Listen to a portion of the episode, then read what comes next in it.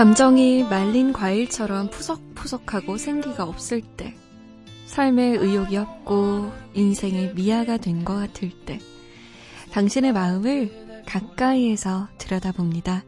인생 어디까지 살아봤니?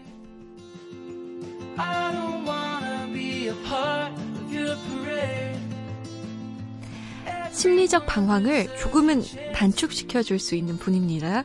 정신과 전문의 김지용 선생님 모셨어요. 안녕하세요. 네, 안녕하세요. 네. 방황이란 걸 좀 해보셨나요? 아, 네. 저는 고등학교 때까지는 참 방황이 없었던 것 같고요. 네. 네 대학교에 간 다음에 뒤늦은 방황을 해서 어... 네, 좀 고생을 했었습니다. 그때 한 최고의 최고라고 하긴 좀 그러네요. 네. 가장 큰 일탈은 무엇이었나요?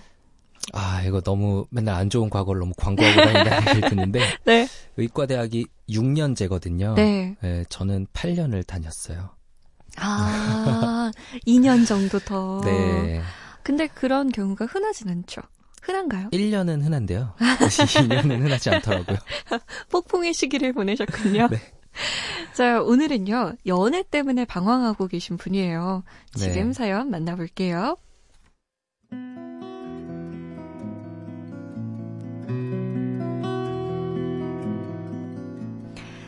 40대 초반의 여자입니다.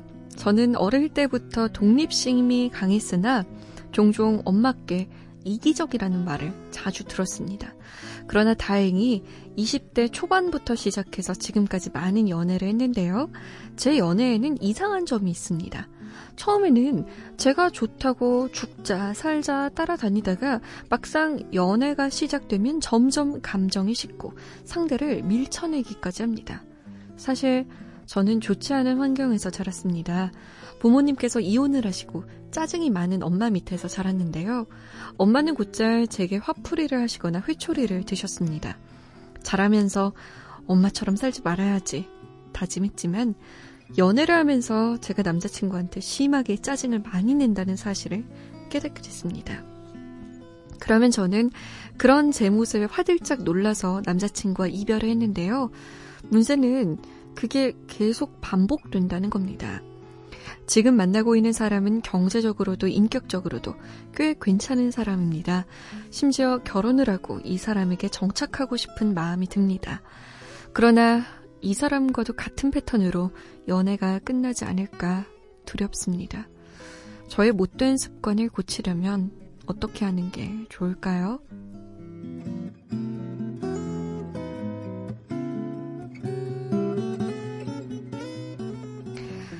연애를 열정적으로 시작했지만 금세 식어버리는 청취자의 사연이었습니다. 이 연애 패턴에 대해서 이야기하는 사람들이 더러 있더라고요. 네. 연애 패턴이라는 게 실제로 존재한다고 보시나요? 네, 당연히 저는 존재한다고 생각하고요. 오, 진료실에서도 참 자주 듣게 돼요. 그래요? 네, 나는 왜 계속 이렇게 나를 힘들게 하는 사람과 만나는지 모르겠다. 음, 그리고 그 사람들의 공통점을 발견하고 찾아오시는 분들도 꽤 계시고요. 네. 저도 돌이켜보면 연애 패턴이란 게 있었던 것 같고, 음, 우리가 어쨌든 연애 대상이란 거는 나에게 정말 중요한 대상을 선택하는 거잖아요. 네. 그렇기 때문에 거기서 내 부모님, 그러니까 내 인생에 있어서 과거에 가장 중요했던 대상과의 관계를 반복하는 경우도 많이 있고요. 음, 부모님이 아니더라도 또 다른 중요했던 사람과의 관계가 자연스럽게 나도 모르게 무의식적으로 반복되는 경우들이 있어요. 음, 지금 우리 청취자는 엄마처럼은 절대 살고 싶지 않아. 네. 라고 생각했는데, 어? 보니까 나 엄마랑 똑같이 행동하고 있는 거잖아요. 네네. 근데 이거는 뭐 이분뿐만 아니라 음. 소소한 부분에서 많은 딸들이 혹은 네. 많은 아들들이 경험하는 것 같아요. 아까 말씀하신 것처럼. 네.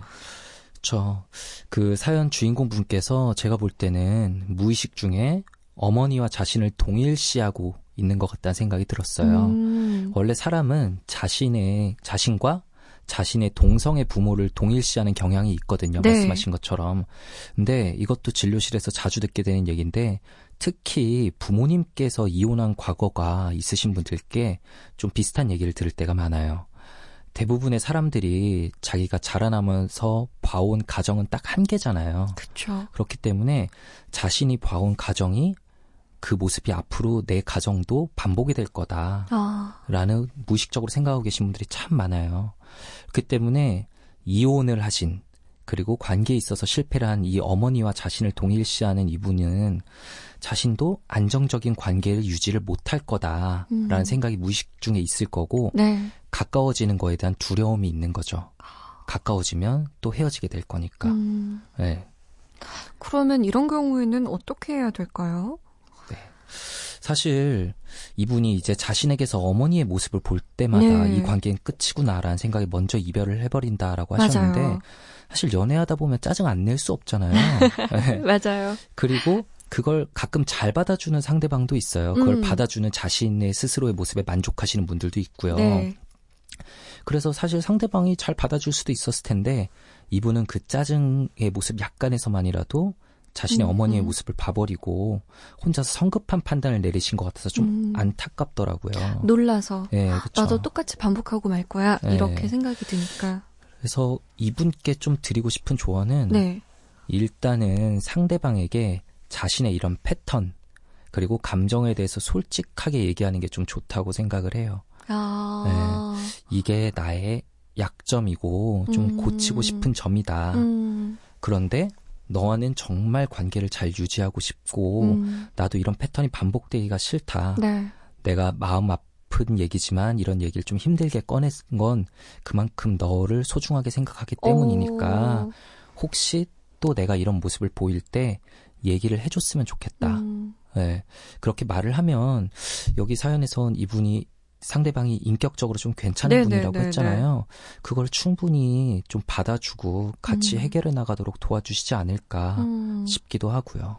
저라도 상대가 그런 이야기를 한다면 음. 깊이 감동도 하고 또 굉장히 적극적으로 얘기를 할 음. 것 같아요. 어, 그래, 그러면은 우리 함께 해보자, 이렇게. 네. 음, 물론 그런? 걸 좀 약점이다 보니까 아, 자신이 맞아요. 생각하는 아무에게나 말하기는 쉽지 않을 거예요. 근데 그쵸. 이 상대방은 아무나가 아니잖아요. 네, 네. 네, 그렇기 때문에 한번 얘기해 보시는 걸 좀 권유드리고 싶어요. 그러게요.